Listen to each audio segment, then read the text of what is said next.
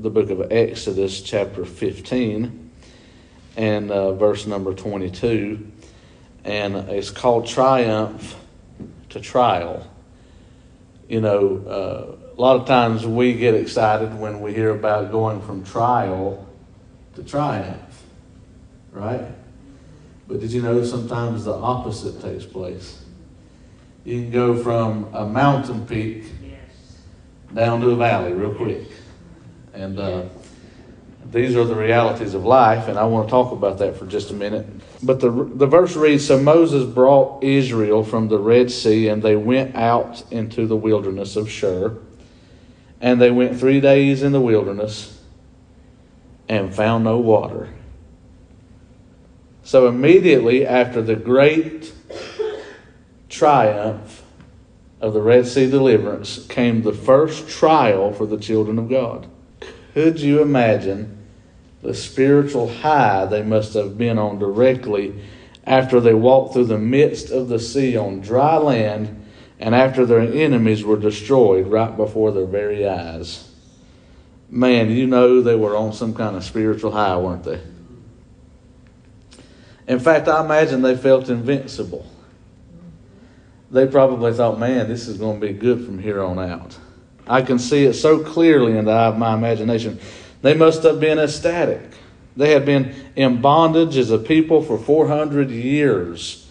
And God supernaturally delivered them from that bondage out of the grips of the superpower of the world at that time, known as Egypt. This is their chance, their declaration of independence. The air is full of hope and laughter, and then something unexpected occurs more hardship. Now, isn't it interesting how that the best of our days are often soon followed by what we might call the reality checks of life?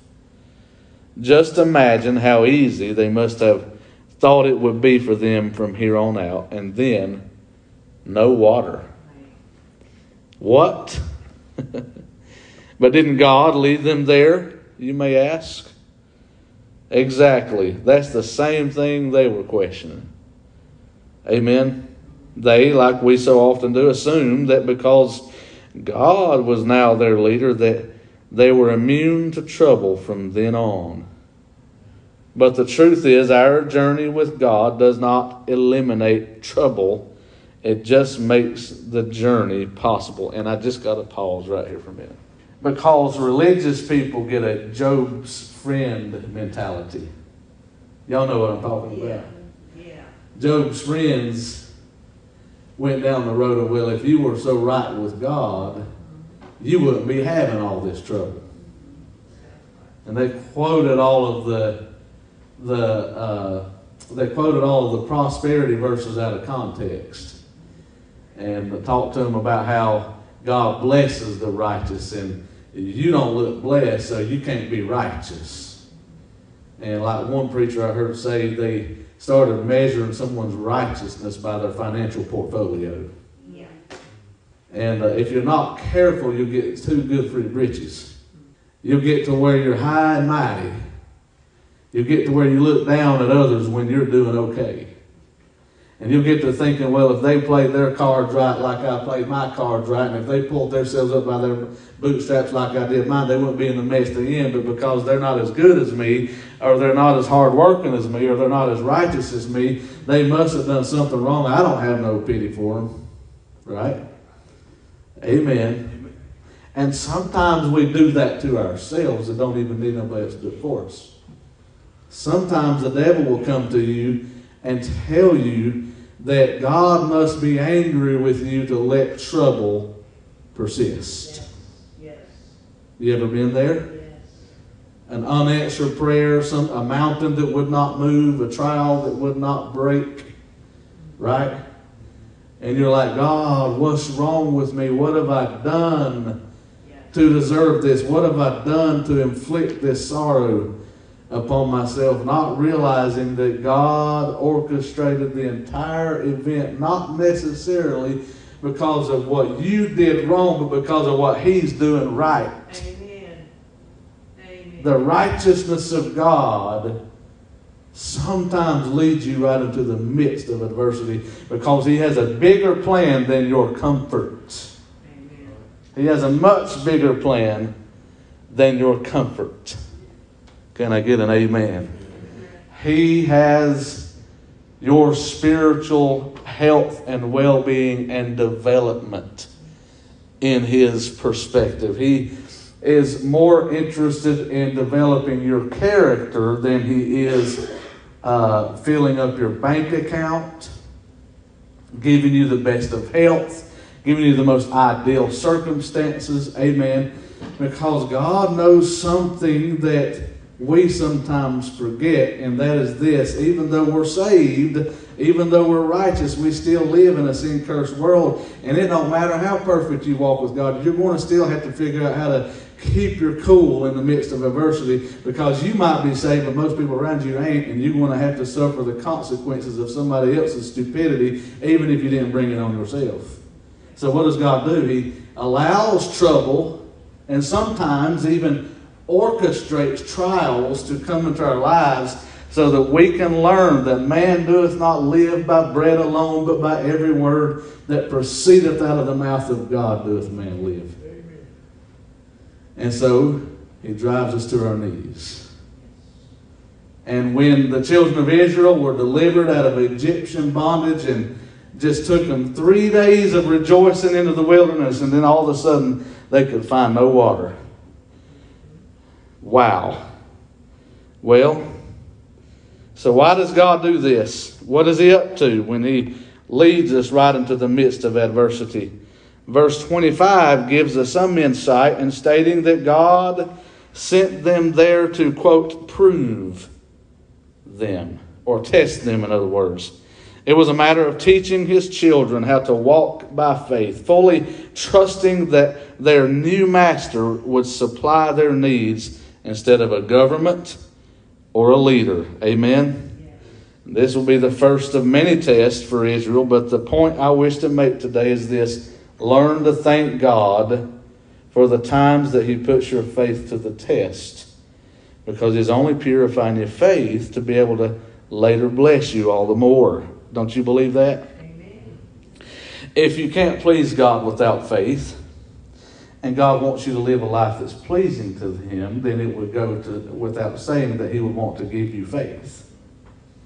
If that's the only way you're going to please God is to have faith, then He's going to have to exercise your faith. God will put you in His faith gymnasium. He'll put every muscle to the test. Amen. He'll put you in a situation, you know, your muscles that you don't use are the ones that go weak and deteriorate. The ones that you do use are put under stress and they rip and they tear and then they rebuild themselves. And through the process of pain, you've heard the old adage no pain, no gain. The same is true spiritually.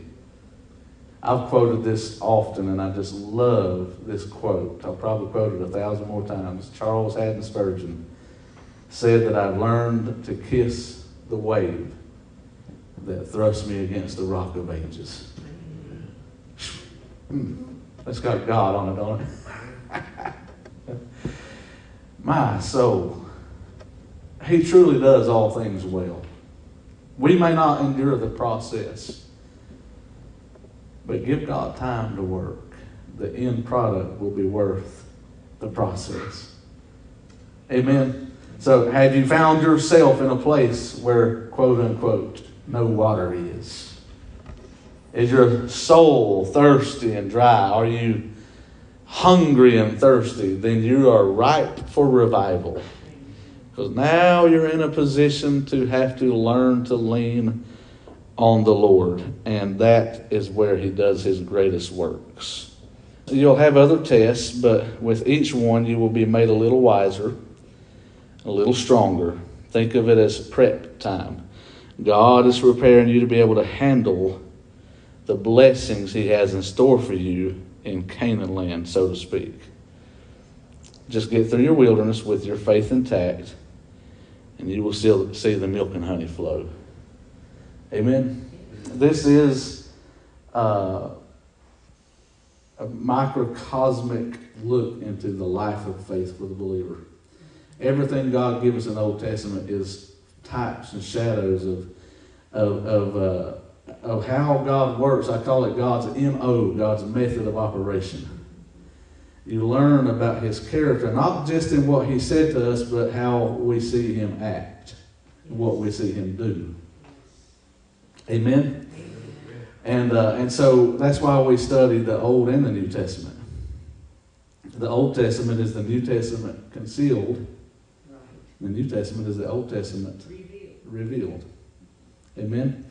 I didn't make that up, but I learned it years ago, and I think it's a perfect way to explain it. And uh, I wish I did come up with that. Amen.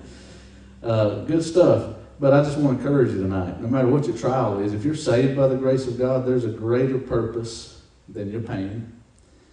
And uh, we'll understand it better. Like the songwriter said, by and by. Amen. Uh, some of it you won't get the answer to till you get to heaven. Some of it you'll understand it looking behind you. But you won't be able to see it going forward because it wouldn't be faith. Amen. The moment it becomes sight, it's no longer faith. So he keeps us on a faith journey.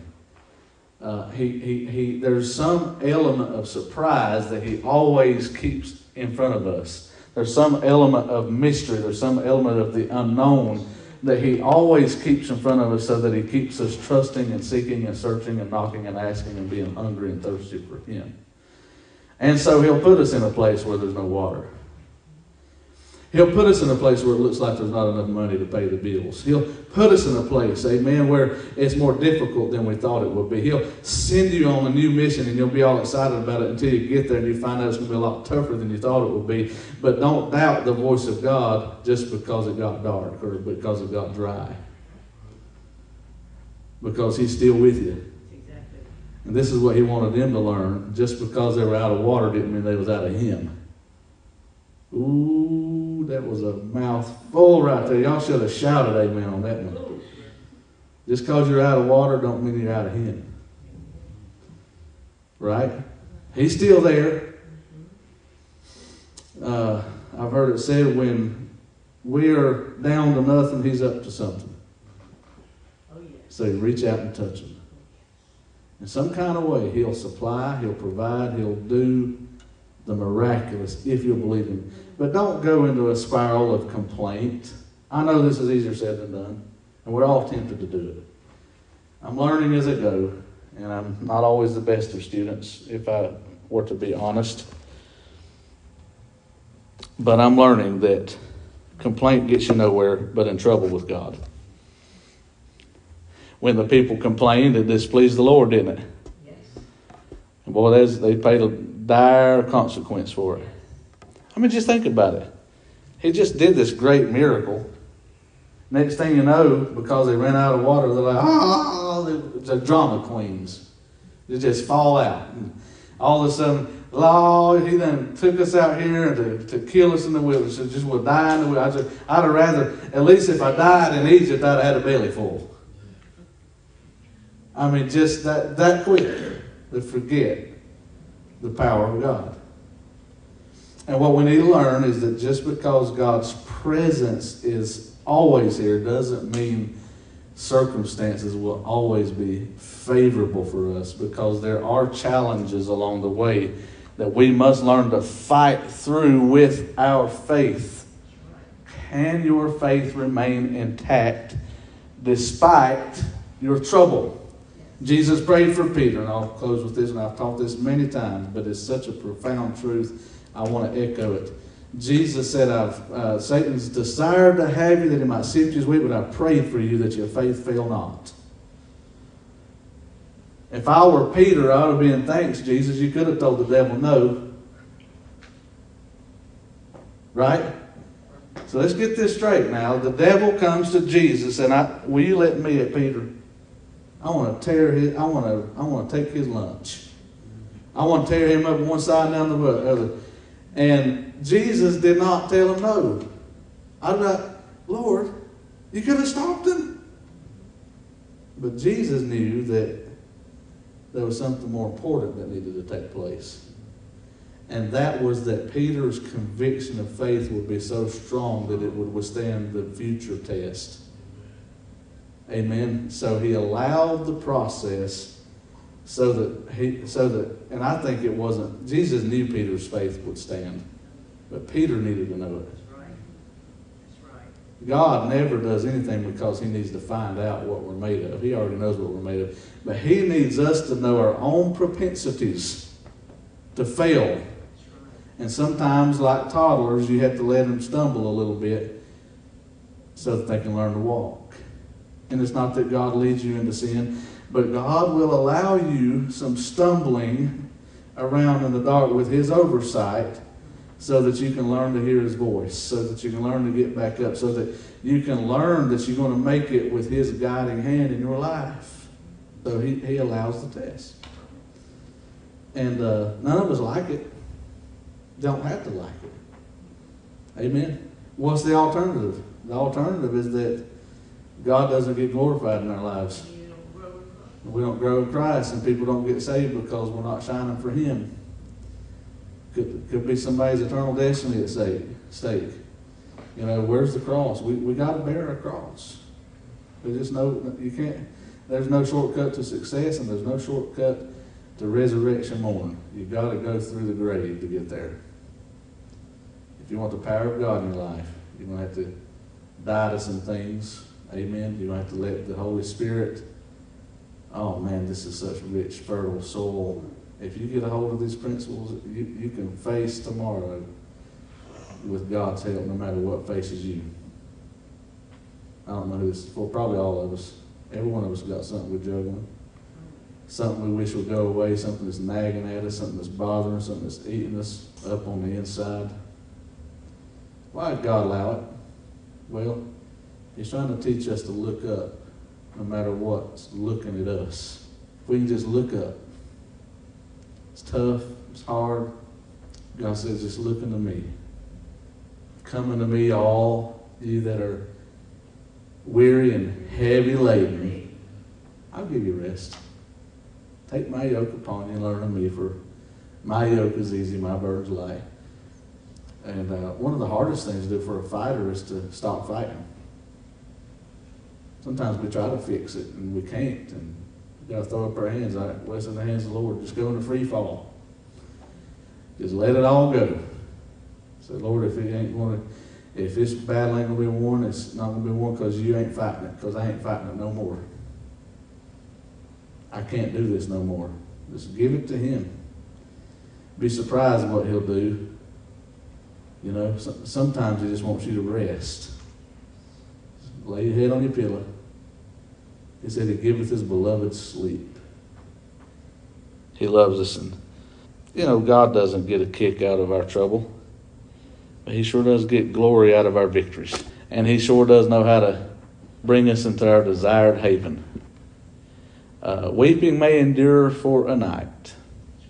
Some of you are in a night season. Dark and cold, lonely maybe. But joy does come in the morning. Amen. So just keep trusting, keep walking, keep believing.